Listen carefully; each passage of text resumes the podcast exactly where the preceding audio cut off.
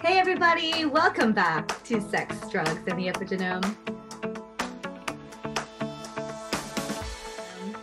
What a treat! Dr. Seeds and I are actually in the same room today, uh, one week before our upcoming medical summit dedicated to infections, autoimmune, cancer, and anti aging. It's a nice culmination of uh, a year's worth of curriculum for these practitioners joining us in Chicago and virtually live streamed. So we're super excited about that. Uh, Doc has made it a point to keep up with our podcast because we're getting a lot of questions on, on email, on social, all kinds of things. Thank you to everyone who's been writing to us. And today we have a special treat. We will be doing one of your favorites, Ask Me Anything AMAs, right? And Doc, you remember AMA. I took I, I taught him I teach him some social media phrases even though I'm a little bit out of touch with what the cool kids say too but um, I like to pride myself in being a little cooler than Dr. Seeds in that aspect. Um, also, we want to kind of show Dr. Seeds new digs here in California, enjoying this beautiful weather and lovely, gorgeous view. Um, so, like I said, we are going to do a, a long awaited AMA. Um, these questions come from all over email and from social DMs. Thank you for those of you sending it over. I do want to remind you all of the medical disclaimer, which is Dr. Seeds is here for educational purposes only. Please always consult with your physician before moving forward with any of the things discussed today. That said, you ready, Doc? Let's go. Hot seat. I like it. Okay. First question comes to us from Facebook. Um, this is from Pam. Hi there. I'm in the process of reading peptide protocols. Nice. And I have something that is causing me confusion. On several of the GHRPs, the dosing looks like this, which seems like a huge amount. Can you clarify, particularly CJC and Ipamorelin, and just describe the image that she screenshotted for us? The dosage says 10 mcg, 1 mg slash kg and can be dosed alone is what I see. So doc, clarification. Okay, so so the basically the GHRPs and the GHRHs, it's it's basically the same dosing. If you're trying to be exact, it's um, she's right. There's a typo here that this is a this should be one microgram per kilogram. Mm. So that is a that's an excellent pickup. That is a typo. Um, that uh, I think this is the first time I've seen this. Um, that it, it, it, should be one microgram per kilogram. That's for exact dosing. Um, but typically we use a 100 micrograms is the dosing that is going to be, um, that's what we call a saturation dose. It's going to be most likely to represent and close to that exact dosing of the one microgram per, per kilogram. And that's the same for GHRHs and GHRPs. Um, the so I would just stick to the 100 micrograms. If you want to, if for heavier people, um, you can go to you you can go to the um, the one microgram per kilo, or for lighter um, people, you can definitely do it the same way. It's just easy. That's kind of a that 100 micrograms is just an easy number and it it pretty much meets that saturation dose of meaning that you're going to get the most for your money out of that dosing because much more is going to add probably not as much to the amount of money you're spending to uh, to try to get that release from that pituitary anterior pituitary somatocyte uh, uh, uh, uh somatotrope and the so that's kind of why we made it easy for you in picking that 100 micrograms um, as a dosing uh, that that really that really works well. So that's a great pickup and thank you so much for identifying that for us because you know I, I can't tell you how many people you you go through and you read it and you read it and you read it and proof it and then those little things they definitely can can get you. So you're right. That should be one microgram per kilo. Um, and typically it's 100 micrograms. Eagle eyed readers, Doc. I like it. Gotta, hey, you gotta call them out. And, and, and this is why we have this. So so that I can get to these type of questions and Yeah. help people because it can be a little bit confusing. Uh, but the, the nice thing is just a couple other things while we're on that topic. The nice thing is about that dosing. So for GHRHs, that saturation dose of 100 micrograms, you're never gonna, a GHRH receptor, as far as we know, you're never going to um, saturate that receptor, oversaturate it. And that's a good thing. That means you can never give too much of it, of a GHRH, Mhm. like a CJC or a tesamorelin or things like that. You're never going to like burn that receptor out. But with the GHRPs, they're they are uh, there's there are actually two aspects of the receptor, and one part can turn the other part off if there's too much of the um, of the GHRP, and that's why sticking to that 100 micrograms is a good idea for most people. Well, I lost her, and um, and that's a that's a smart thing to remember is with GHRPs you can you can actually give too much to oversaturate that receptor and um, can make the receptor involute and and become not unresponsive. Now the nice thing is for most of these is that if you give someone a couple of weeks it'll come back and you'll bring the receptor back if they've been using too much um, and i will tell you that i think you can go as high as 200 micrograms um, and still probably be okay uh, with the GHRP itself. Um, but then again, it's like how much more are you adding over that saturation dose, which is 100? If you're giving 200, how much more are you really getting out of that growth hormone release and that pleiotropic effect of that of that GHRP receptor itself by overdoing it, how much more are you getting out of it? And my experience has been that that dosing is a that 100 micrograms is a good dosing to keep you out of trouble and to give you um, the uh, I think the responses that you're uh, you're looking for. So, anyways, great question. I really like that. Uh, keeping me honest. And Doc, um, just on the, the notion of the doses, because I, I hear you talking about, you know, titrating your your plan for for your patients all the time, um, and so that that's something that I think is is necessary to to discuss. Like you may start off with with one dose, but you're you're kind of toggling things, aren't you? Mm-hmm, mm-hmm. Yeah. You're so it, it's interesting with like as I've told people before with the GHRHs and GHRPs, which I think are the platform to build a lot of these peptides with with just starting with GHRPs and GHRHs. I think they're the base of a lot of things we do because they have so many effects that are, are positive. Um, that the I find sometimes that just with 50, 50 micrograms in dosing, I can get very similar results as I would get with 100. Oh. Meaning going from 50 to 100 micrograms doesn't make that much of a difference. and um, that's something interesting. And, and I think uh, also uh, people should, should look at uh, with as you get older, I find also that you don't need as as bigger doses. Um, so, and I'm talking in 60s, 70s, 80s, 90s, uh, that range of where uh, the higher dosing is, not needed.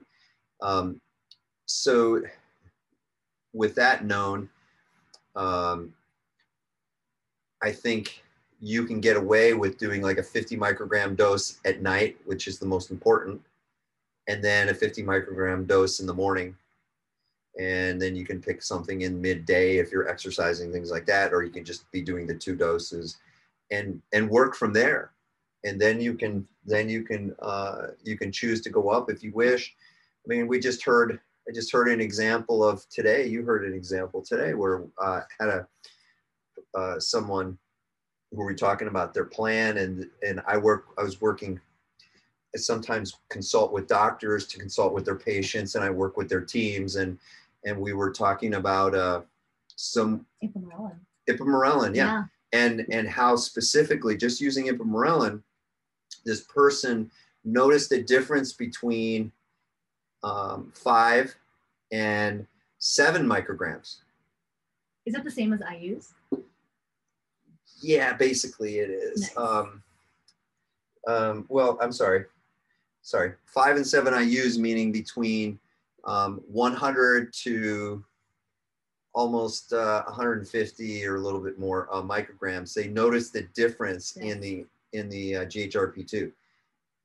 And that's something you got to listen to with your patients, but but you can. So there are some that are more responsive with just a little bit more. So that's why I'm telling you, this is an art. It's a lot of work in finding that right that right dose if you have if you're still searching for it. Um, but it's a it's a lot of um, it's a lot of give and take with your patient of really trying to work towards that, which is what we were doing. And this is why discussion with your patient is always so valuable.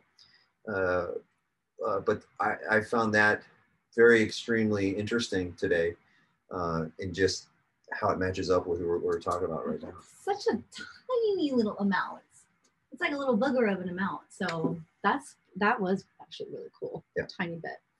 All right. Well, Pam, thank you again for the eagle eyes, and we will be sure in the next print to make that correction.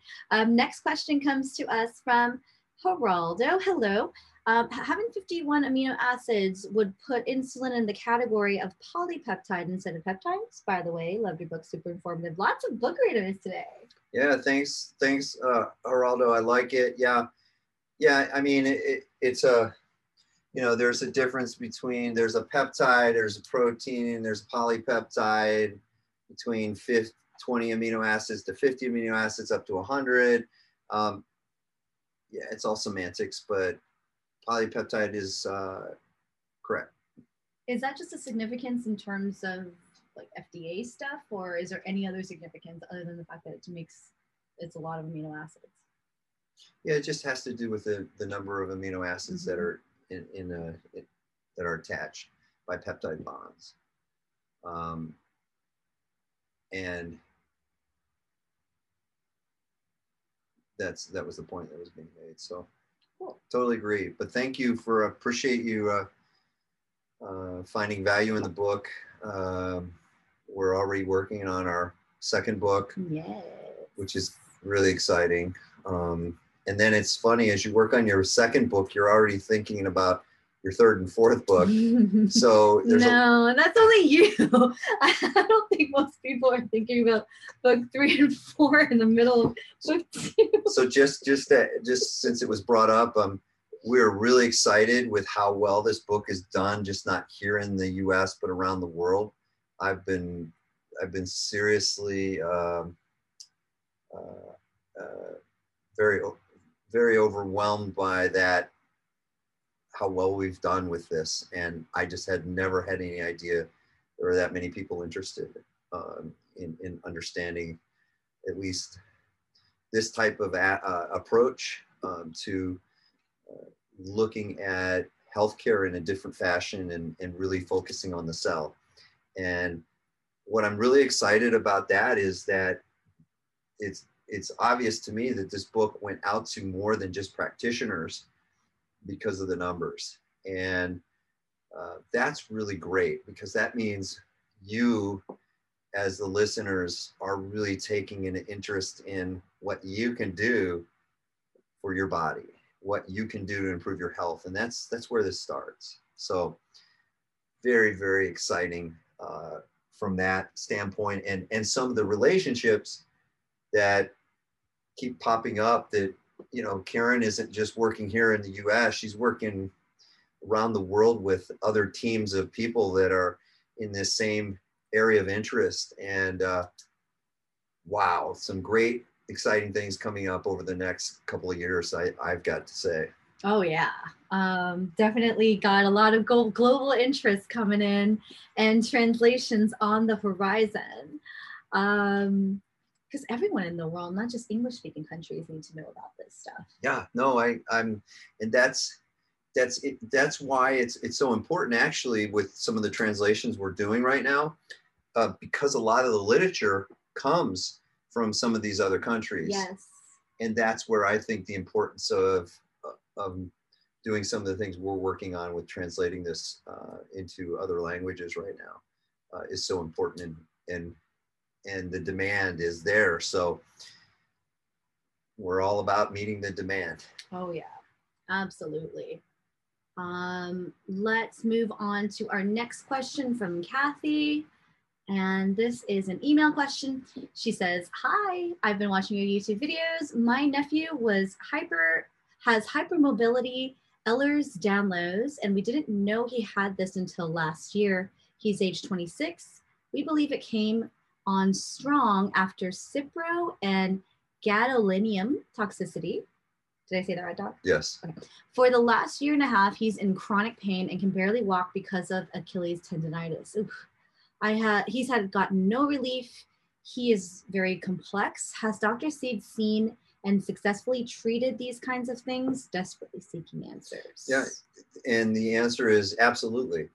Um, and uh, again, I hope do, do we always make our medical disclaimers stuff, um, and I'm sure we will again. Um, and by the way, you see this? you see this height difference I here? have heels on too, by the way. She's got some serious heels, and there's still a little difference here. It's normally like this. Um, and I'm going. I'm like crouching down. like this is where I'm typically at right here, guys. All right but I'm, I'm crouching down so we can be in the same picture here. I had to say that. So the answer with this with that you're asking about is yes. Um, the uh, so a couple things to think about. Uh, I think it, it, there's very very much the potential that uh, BPC by itself, BPC 157, could be extremely helpful, and uh, just dosing it at um, about 250 micrograms twice a day could be an easy place to start. And uh, specifically, it doesn't even have to be around the Achilles area.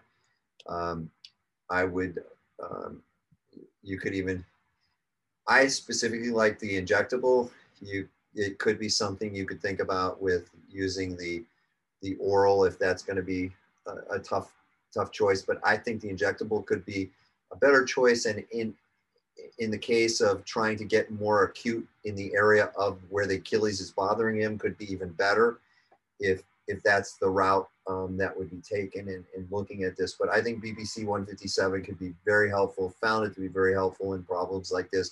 And yes, it, you're absolutely correct. I think it had everything to do with the Cipro. Um, mm-hmm.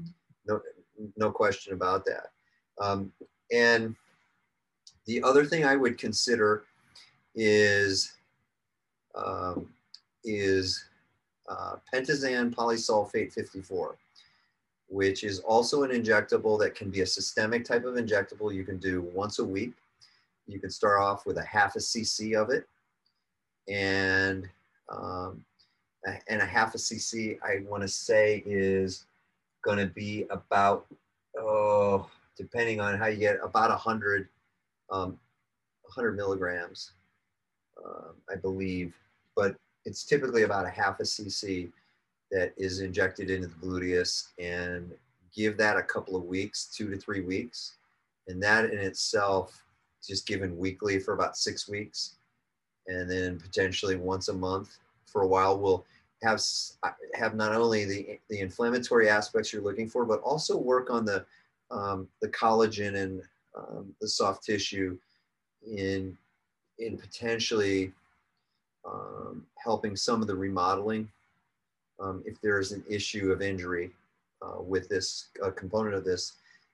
And um, it it also works in activating the satellite stem cells to to benefit in this uh, in in this healing issue and and the turnaround of collagen.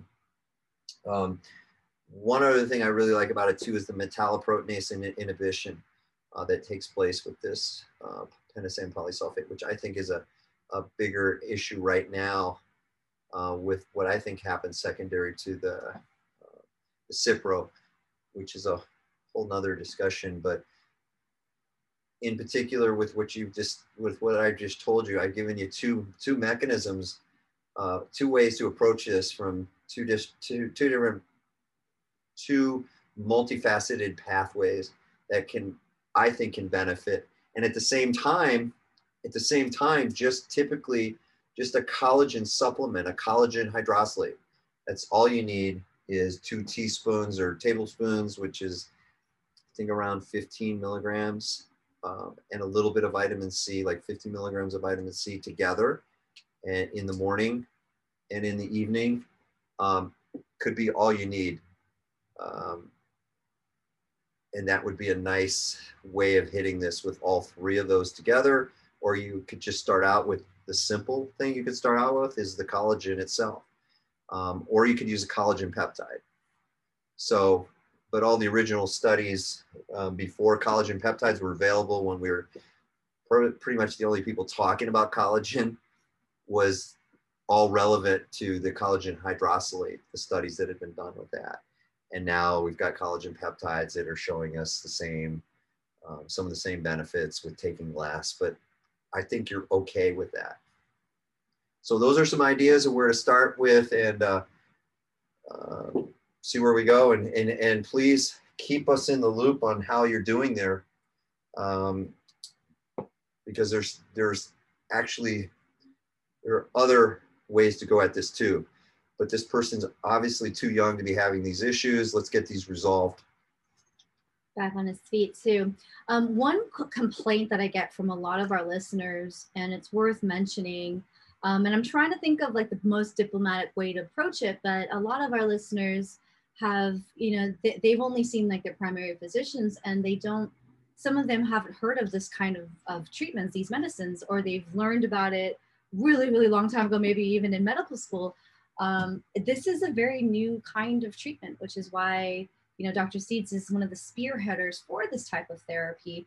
Um, if he's standing up at his normal height, if if you have a doctor who is unfamiliar with this, um, hope is not lost. Like Dr. Seeds mentioned before, he talks and works together with doctors all the time because this is such a new form of therapy. So you guys know our email address, info at seeds.md, if you ever want to hook some, some doctor brains up together. Um, but I, it's worth repeating our medical disclaimer. Dr. Seeds is here for educational purposes only, and please always consult with your physician before moving forward. with Any of these treatments that we talk about in this episode or ever It's all for education. By the way, one more thing for Kathy.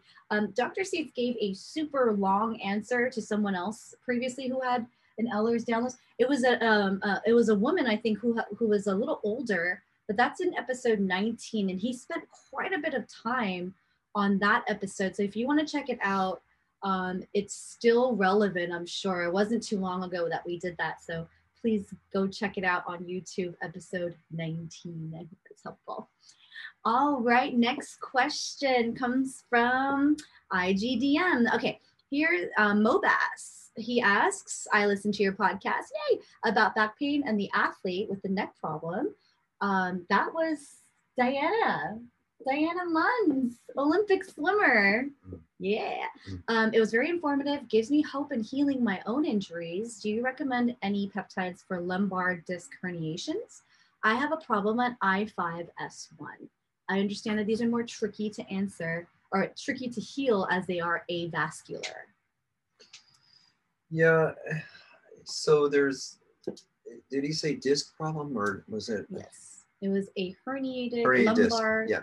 Disc. So, so there's a lot more that maybe we didn't get into um, with Diana's discussion um, specific to hers being more muscular than versus disc. Mm. But it all comes down to the same signaling issues that happen at the dermatome level of the of the spine, um, where, in particular, for your issue, um, you can look at a couple of things. One is what can you do to make the nucleo, the annulus fibrosus and the nucleus propulsus, uh, propulsus that's in, that's the center of the disc.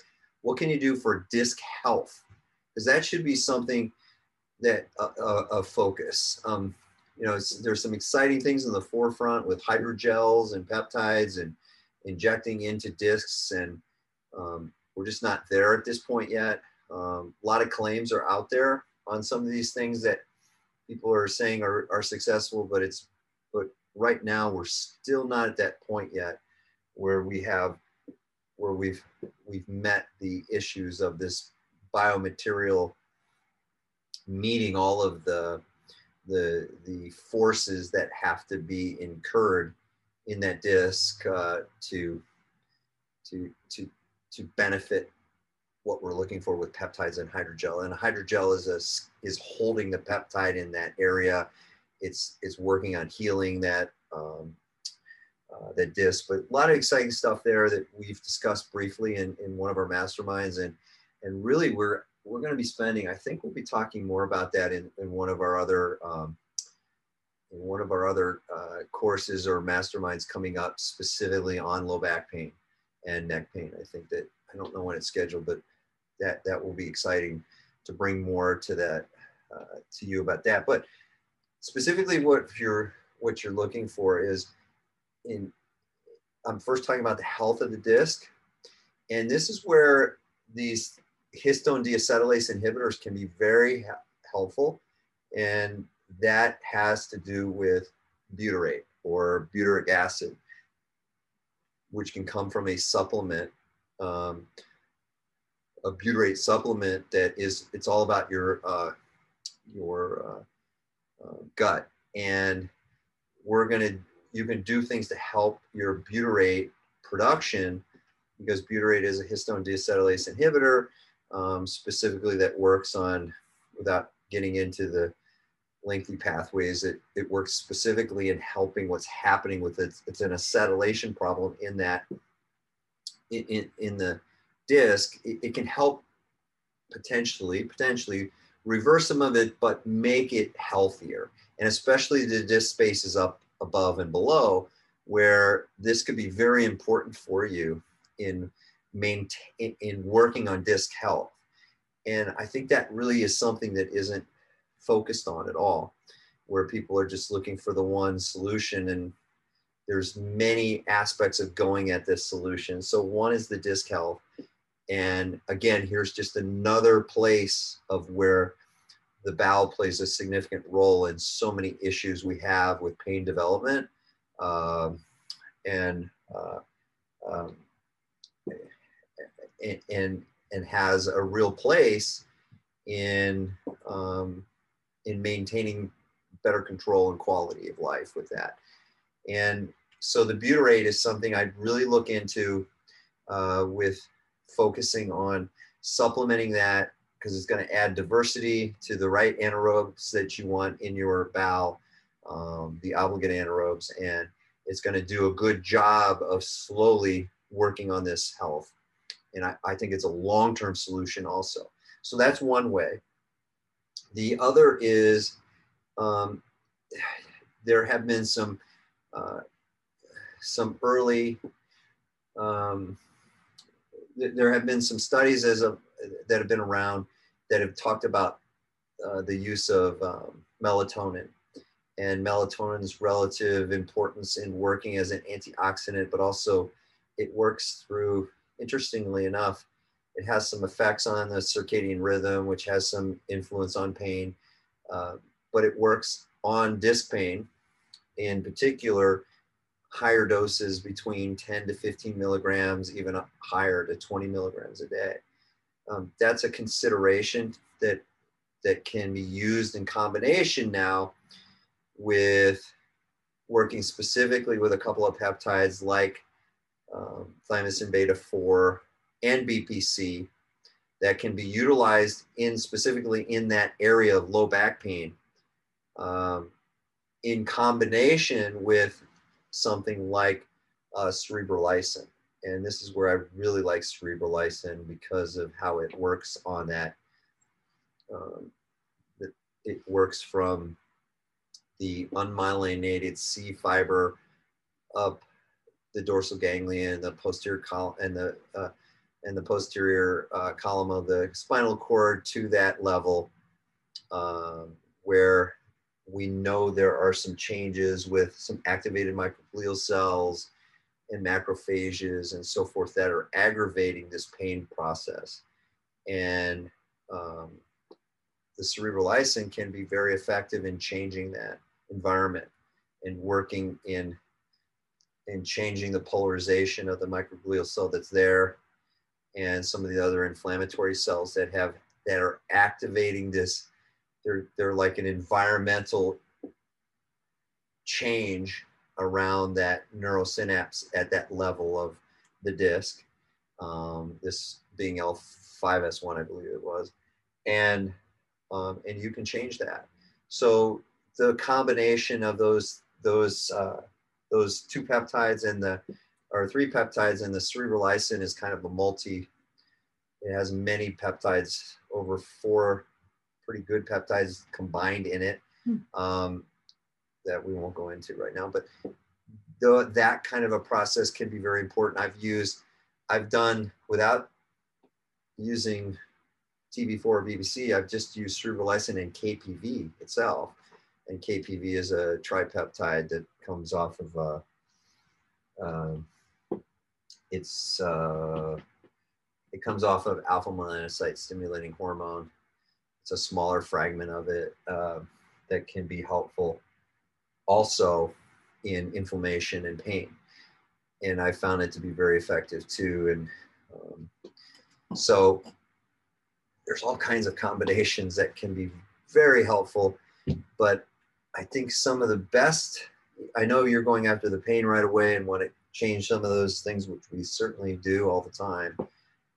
But that health part is really important about the thinking about the butyrate and um, working with um, trying to get enough butyrate to, to make a difference. And you build that up over weeks and weeks and try to get anywhere from five to six grams total of butyrate uh, eventually that you work up to. So it takes a while to get there and work up to it, but it's it's worth your while to do it. You can take a look at that melatonin, but again, now I've I think I've gone over this many times with other questions like this, but Mhm. that those are just some thoughts and ideas that you could start right out with that could make I think could be very helpful for you with this type of pain problem. That was quite a bit. Microglial cells, Doc. Brain cells. Mhm. Yeah, their cells and they and they migrate and they go to areas of uh, inflammation and they're in the spinal cord. They can they can migrate into the spinal cord. Oh, that's actually, I've never heard you put butyrate for a back pain issue. Oh yeah. That's incredible. Well, that has to do with disc health and yeah. and we discussed actually I talked about the pathways of the disc and um, specifically when these issues happen and how the metabolism changes in the cell. Again, everything comes back to metabolism, and and metabolism and immunity are are very intricately uh, um, intertwined, and in fact, it even goes deeper into um, you've heard a lot. You heard me talk a lot today with a couple of patients. Circadian rhythms. Yeah. And and actually, circadian rhythms will be a, a very. Well, I think I I think I hit circadian rhythms in every talk we do in Mastermind. As Every I single one. Just like I hit. Um, I keep just like I go through more about NAD and NADPH and redox. It's I'm constantly in every one of our masterminds. I'm just kind of opening the door to more and more and more Yes. to to develop a better foundation for our our, uh, our uh, students and and our listeners to really comprehend the opportunities they have in in helping people with having a better knowledge of the cell gives you a better knowledge of of how you can go about in in, in helping people Have you ever heard cicadas? cicadas like bugs The bugs? yeah Oh, it is insane. It, Yeah. it sounds like there's construction happening when they're really in season and they're disgusting. They're like the size of a fist. I think they're a good protein source. Um, I think people eat those. Yeah, probably. awesome. Well, thank you for the question. Oh, we have one more from the same person, Mobas. Um, he wanted to ask another question about BPC, how it works in terms of not how it promotes angiogenesis, but the forming of new blood vessels. Is this effect systematic, as in blood vessels are created everywhere in the body, or just at the site of injury, for example? Great question. So, the best way to look at BPC is it's an, I would call it, it has many aspects of how it works, but in the aspect of looking at angiogenesis, I would call it an angiomodulator. And no, it doesn't create new blood vessels where they're not supposed to be again, this is one of those things where it helps the cells in utilizing signaling to for the cell to make the right decision, whether it's whether it's helping to create new vessels in an area of injury, or if it's on the other side of the coin in in stopping the development of new vessels into cancerous areas. Mm-hmm. And this is where I think there's a big misconception about BPC and cancer because everybody says it promotes angiogenesis and uh, they just aren't experienced with the knowledge of there's so much more to this and this is where there have been um, there's been um, some good work written about this um, with how um, vascular endothelial um, uh, um, growth receptors are can actually there's a couple different receptors but they can change and and the the um, so like the, there's different we call them VEGF one and two, but basically they uh, BPC modulates these receptors and depending on the situation in the environment, BPC can can work on improving angiogenesis or can reverse it mm. and and can even work on on the clotting mechanisms um, if there's going if there's an increase in, in clotting or um, basically like if a, if a vessel is going to be full of fibrin and um, it's going to thrombose it can actually reverse that. Or if there's too much bleeding and too much uh, uh, uh, loss of integrity of the vessel the BPC can work in the other fashion of rebuilding that the permeability of the cell of the endothelium of the vessel and can modulate it in that fashion like it does in the gut in working on the lining of the gut. So it's really amazing how this peptide has so many facets of how it works but it only works when it's needed mm. it only works where it's needed and it's it's this um, it's a I, I just think it's an incredible peptide um, with so many uses in so many different areas of uh, of uh, of not just aging and disease, um, but also injury. So it, hope that helped. It almost sounds like BPC is the butyrate of peptides. yeah, there's there's a lot of good peptides though. There, but but but BPC is one. BPC is just BPC is an incredible incredible peptide.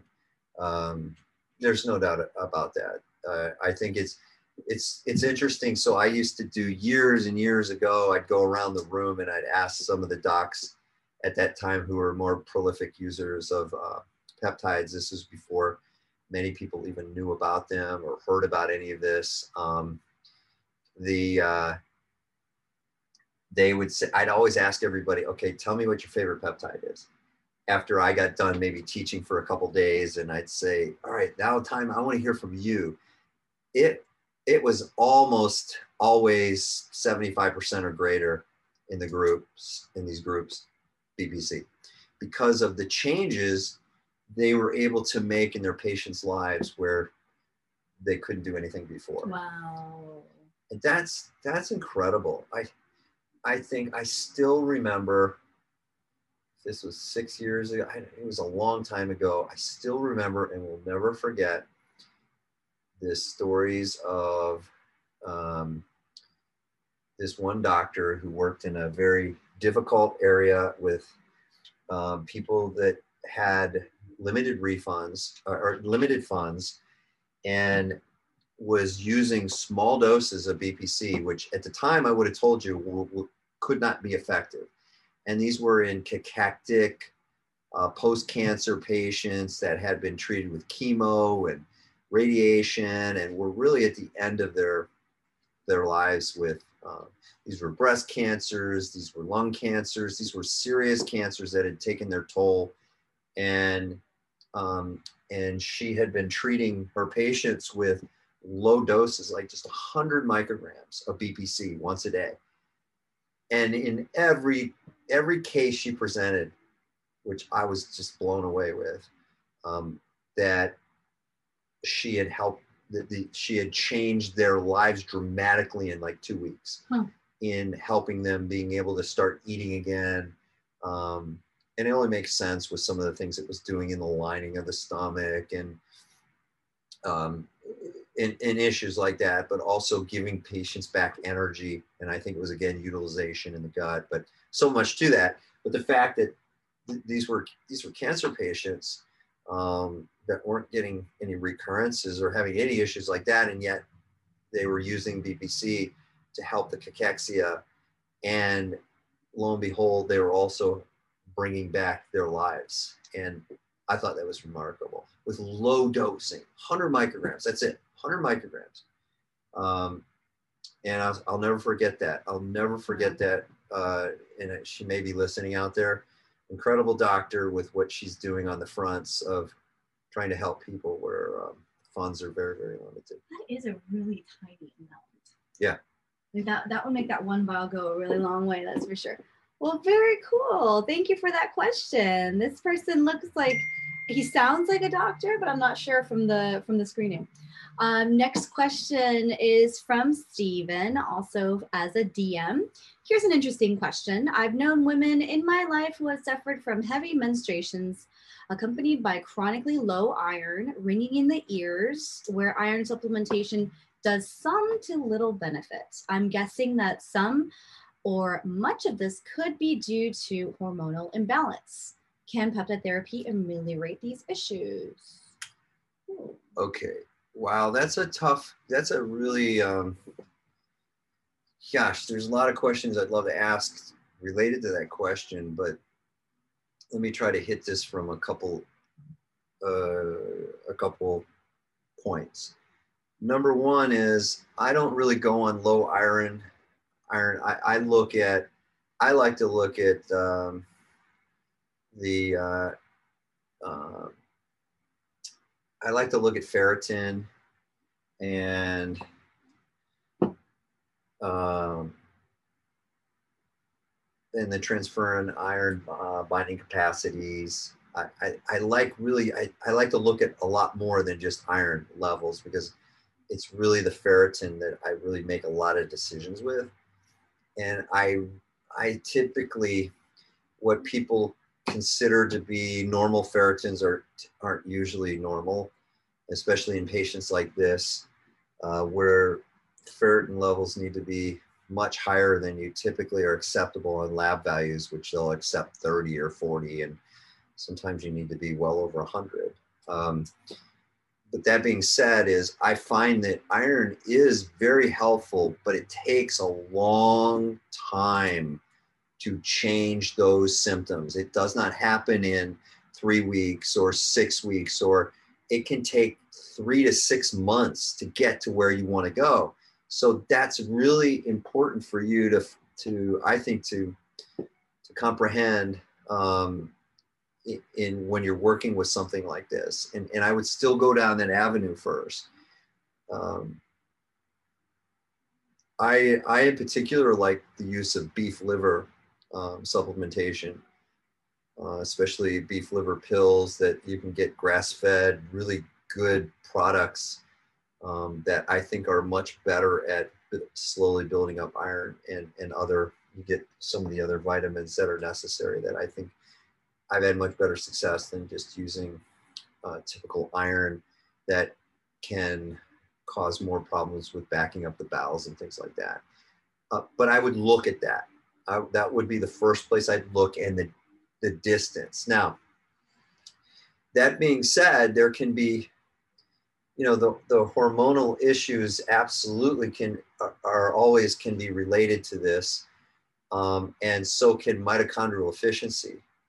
Uh, can have a significant effect here um, because of what happens with um, oh how uh, we get into issues in the cell with the Fenton reaction and what happens with superoxide production and and how that has an influence on some of these issues. And it comes down to this mitochondrial efficiency and and and how that's working. So that gets back to can peptides be effective? And there's so much more to this question because so many other mm. aspects could be relevant. Um, so I, I, I hesitate to jump in to say well, yeah, you could you could start with um, with looking at like just a um, an ipamorelin by itself or something to work on efficiencies or get into even the more significant mitochondrial peptides like uh, MOTS-c um, that can be very, very effective in helping you get to mitochondrial improvement. Um, there's some other ones, but that's a huge question. Um, uh, off just working off the top of my head here and, and, trying to direct you where there's so much more I'm sure that's going on with this person um, because you can I, I, think you have to absolutely focus on uh, on this um, there there can be some other aspects of uh, of uh, thing, uh, of carriers that carry iron in and out of the cell and into the mitochondria. And um, those have an influence. And the, if I get into that, it really gets us really complicated. But we did talk about a little bit in, in uh, Mastermind 1. Um, and that's in particular uh, to some issues with iron and uh, deficiencies and and actually sometimes when people think iron is low because of the, the blood levels, it doesn't mean that iron can't be higher in the cell itself because of issues of um, uh, hepcidin and things like that. But I think I've said enough without getting you too confused to just tell you I gave you some basics to really work on long term with with iron and looking more at ferritin and uh, uh, the the uh, yeah, the uh, beef liver. Beef liver, yeah. Yeah. Nice. Or eat beef liver, as one of your friends said she loved to eat, um, which is. Um, all right, last question, and we don't have that much time, Doc, and this is a very selfish question. Um, for all of us getting ready for summer, for summer bodies, um, how and what is the best way to get rid of body lower lower belly fat? Stubborn is that called visceral fat? No, because that can be white. That can be subcutaneous fat too, but usually there is visceral fat that's low. Visceral means it's just around the organs, that type of fat. Ah. So it can be. It can. It typically can be both though. Mm. Um, so what you're telling me is how do you get things rolling, and that's a. Haven't we developed a whole course around that? Am I supposed to be giving that up too? so just just the the exercise and good diet so here's a here's some misconceptions. um, there are these things that so some people overdo it. They overdo aerobics. Um, the resistance exercise is always something you should be including, but I will tell you, especially for women trying to lose weight, that if you're if you focus on a long walk, not four days out of the week or one day out of the week, but every day out of the week, you walk for 30 to 45 minutes. And I know you're like, where am I going to find the time? I think it's an excellent way to spend time, especially with your significant other, um, where you can get to know each other again. You could do something together and participate in, and just walking. And it, it could be a decent pace. It doesn't have to be really fast. Um, and in particular, pick it after a meal. Uh, and I've taught this too, and I've, I've got some of my some of my students are implementing this and teaching this to their patients. Um, Uh, I love it. I mean, they're they're making a difference in their patients' lives. But this is what you're doing is you're you're working up to this aerobic threshold of where your so the body when you're not giving out too much effort it's going to it's not going to have to utilize glucose as an immediate source of energy. It's going to preferentially pick the fat and use that as its energy source until you reach a peak of where you're pushing it too hard and then it's going to demand more glucose and then it, you're not going to use as much fatty acids and that's going to be it's going to override that system. And it's it's that delicate. It's like you have these two lines going up and down on a curve this way and this way and where they intersect is kind of that threshold and you want to stay under that threshold of where you're just using the fatty acid as its main as your main source so it's it's a low intensity aerobic type of exercise and it's called walking hmm. and it's incredible wow. it's incredible what you can do with that one exercise and all right so let me let's and that's just free and that's free and let's let's let's throw out some other pearls really quick yeah. if you just take this step with your eating of your meals. I'm not going to try and change your meals. That's not here today to do that. But if you do mm-hmm. this, if you eat your protein source first, and then your vegetable source second, and then lastly, wait a few minutes after that, you know, five minutes after you eaten your protein and your, your vegetable, and then your carbohydrate, you're going to do a lot more to keeping that glucose level down and insulin demands on the body and promote better health for your cells. And then you go out and do that walk. Whoa you're doing some seriously good work. But if you do that concentrate on every meal that could really help you. And and in stopping and slowing down the development of more fat mm. but also creating the environment that's better for the cells to make their decisions and functioning um, so those are two, I think, superb pearls in that are free that you can all do. And here's some other, here's some quick little pearls too. If you're gonna have your biggest meal in the day, always make it, and, and this is gonna be counterintuitive, but it has to do again with this whole thing I've seems to be today is this recurrent theme of circadian rhythms, but has to do everything with about circadian rhythms. And if you if your biggest meal is in the morning as opposed to evening, you're going to be much better off. And if you don't end up doing that, that's okay. But I would do my best to try to not to eat earlier in the evening if you can, like five, you know, dinner time at five or so or six, and no later. And be, because your body is set up to utilize energy in the day mm-hmm. not in the evening not when the sun is setting. And and our our we're built around these rhythms. And that's really how it what it comes down to um, in, in, trying to sync because food is a uh, is a modifier of circadian rhythms also and you really got to think in that fashion because it can make that big of a difference um, in, in your day. And if you could move that meal back and not eat anything at nighttime like that, um, uh, in the dark, that kind of thing, that makes a big difference. Um, so those are just easy. Those are things you can do without taking a drug or a molecule or a peptide or a supplement.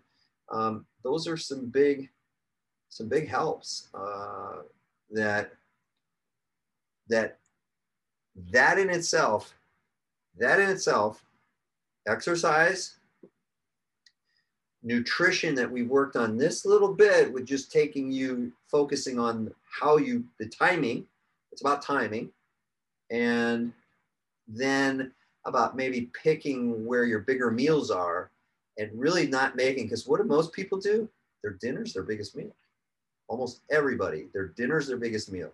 What if I told you that was the exact opposite of what your body wants? Just some things to think about. What about with people who do intermittent fasting? Like, Okay, so that's a whole nother story. Um, so intermittent fasting is so then you got to be really cognizant of Yeah. a couple things. So I'm okay with intermittent fasting, and that certainly is. So you've jumped ahead. Intermittent fasting is can be great, but you want it to be effective, Mhm. and so you've got a window of time. So let's say you fast until what, ten or eleven or twelve. mhm, Oh my, she's quite the faster. So so at 12, I'm going to tell her. So typically you tell people that they got, so when do you usually stop eating at? seven. Seven. That's not bad. Um, I would tell you to move that back just a little bit. Try to fit all of your, all of your macros, everything in between 12 and six. Mm, You know, I mean, does that hour make a difference from six to seven? It does. wow. timing again it's timing it absolutely makes a difference so put your macros in uh, macro micros put them all in that time frame. And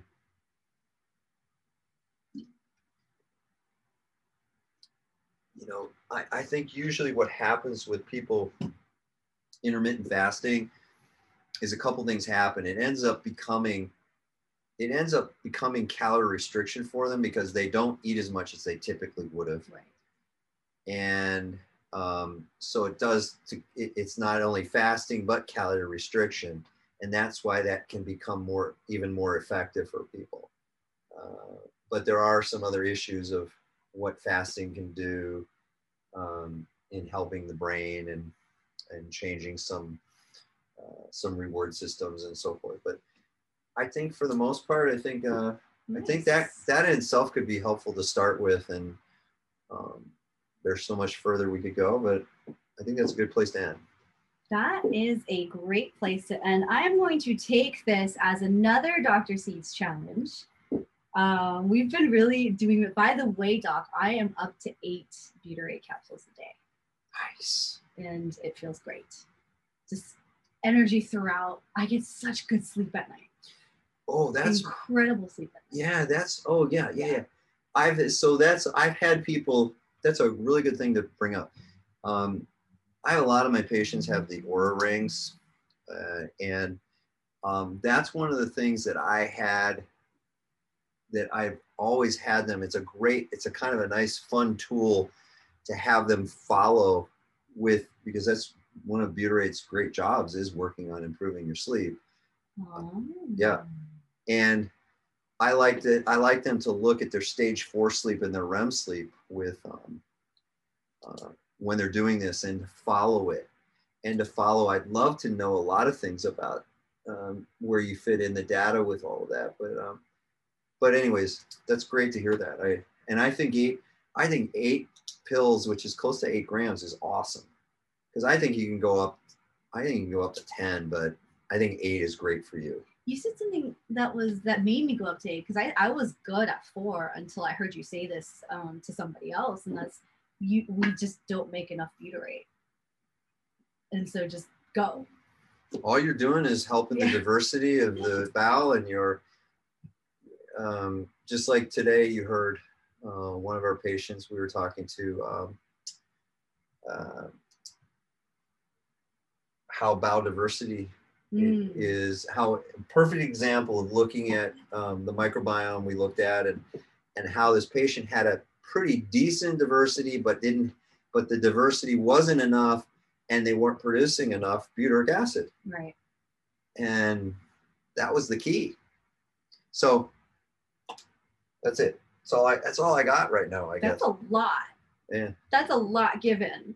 Um, congratulations are in order. Uh, this is the time when college students are graduating, and we want to congratulate Dr. Seeds, the Dr. Seeds family, Brian Seeds, for graduating magna cum laude. Holy smokes. The apple does not far fall too far from the tree. Oh my gosh. You know, even you were talking about uh, when your heaviest meal should be, there's this Asian saying, this Korean saying that my grandma used to always nag at me Um, and translated, it would be eat like a king in the morning and like a bird at night. There's there's so many Yes. little yeah. th- That's really interesting. And she's she used to also say, if you whistle, snakes will come and bite you. But this one, she was right on. Thanks, Grandma. But yes, Brian Seeds and Joss and Dr. Seeds, congratulations on that. That is so incredible. We're we're so excited about his graduation Yeah. and uh, that it actually happened and that he that that he made it. And he and in fact in a he was in a very difficult uh, in a very difficult discipline uh, in engineering department in computer sciences. And he had an um, i mean amazing grade point that we were very proud of. Um, we weren't really excited about when we drove. We've been wondering why he'd been trying to keep us away from where he was living for a year. And we were we were supposed to meet him at this one place to take a picture in front of his fraternity house. Yet we're like well somehow we got mixed up and then we had to find him. We're like well where's your house? Like can we just see? Because he never we never all year because of covid and a lot of things we never really got to see his house and as we were driving down the street of all these beautiful houses there was this one house that was like oh my god who lives there? It looks it looks it looks there are cans out in front and chairs and we're like oh my god are those kids even in school? Uh. That turned out to be my son's house. And mom and i were like we're aghast. We're, we're, we're like oh my god. And then we thought you know what you know what matthew or uh, uh, brian i always get my kids names mixed up brian you, you're you did a great job we're very proud of you and uh, and we love your house we love your yard and can, can we get a picture with you in front of your yard so we were we're very proud of it that is so cool. Like, what parent says that? Right? They're proud of their kid partying while working hard. That's Well- I well, love that. we're not condoning the partying, but we're we're we're excited that he had other, you know, that he he could socialize to some degree, which we didn't know was possible. No, just kidding. He's a, he's a good kid. Um, we're just happy that he wasn't just totally stuck in his books and that he had Mhm.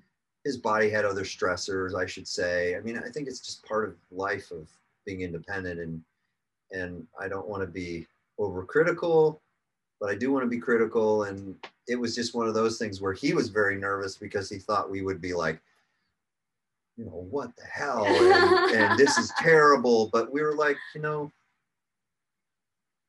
you're, you're a good kid and and uh, we're very proud of you. Yeah so that was awesome. And they're such such good good guys. I've met them now many times well not many not certainly not enough but we'll we, we will be seeing the seeds fam again next week which i'm super excited Well, his about. brother, his older brother, came all the way back from. He's in D.C. that's right He drove all the way back, Oof. and and and driving himself by himself, made it just in time so he could just come to the event in the rain. Sits there with his brother in the rain, and then he's got to go back home. oh my gosh I mean, that I'm just telling you, we're just so fortunate to have this bond between our kids. It's um, you know, that it's really great. It's really cool to see that. And so we're we're we're very proud of that also of, of our son Matthew um, showing his support for his brother and and I, I even think I sent I sent a text to him and he said dad he goes well you know Matthew came or Brian came to my graduation where it was the hottest day in the world and I guess I get to be here and it's one of the coldest days and rainy Oh so so I guess we got both spe- both sides of the spectrum you know I'm excited to see what the weather brings when Billy graduates. Uh, not too far along. we'll see if that happens right awesome. Well, everybody, if you haven't signed up for the Chicago Mastermind, it is going to be a culmination of everything that Dr. Seeds has been teaching with the SSRP for the last year. And this is not one that you want to miss. He's going to go over autoimmune diseases. He's going to go over uh, infection, inflammation, anti aging, and of course, he's going to talk a lot about cancer and cancer cells and what the difference is and what we can learn from that. Really fantastic stuff. We have released the agenda. we're so excited to, when when he was telling me this agenda. I'm like, how are you going to fit this all in two days? We're going to. I'm try. going to fit it. I'm going to We're fit going it. to try. I, I think what's really exciting is it brings together all the things we've been working on all Yeah. year. And I'm going to just bring out the relevant aspects of, so even if you didn't participate in one or two or three, I'm going to make a, it- it's all going to make sense. It's just going to make you, it's going to, I'm, I'm telling you what it's going to make. It's going to make you go, okay, I need to go through one, two, and three because this is exciting because I really get this. I get this approach. I get this idea of, of cell redox and how how it is so integral to understanding and specific pathways to understanding cell efficiency, but also metabolism, disease, aging, immune deficiencies or immune modulation, and cancer, and how they're all integrated there. And then how all of a sudden, when you get to cancer, all the rules change and I want to make it exciting and and an experience that you walk away and go, okay, I really get this now. I don't have to go to I don't have to say I'm never going to learn this or why would I want to hear something about cancer? Well, I'm going to give it to you I think in a way that's going to make this so exciting that you're not going to you're going to want to read everything you can about everything. Because that's how I am every day. So why can't you be like me? You can. Absolutely. We, we strive to be like that all the time.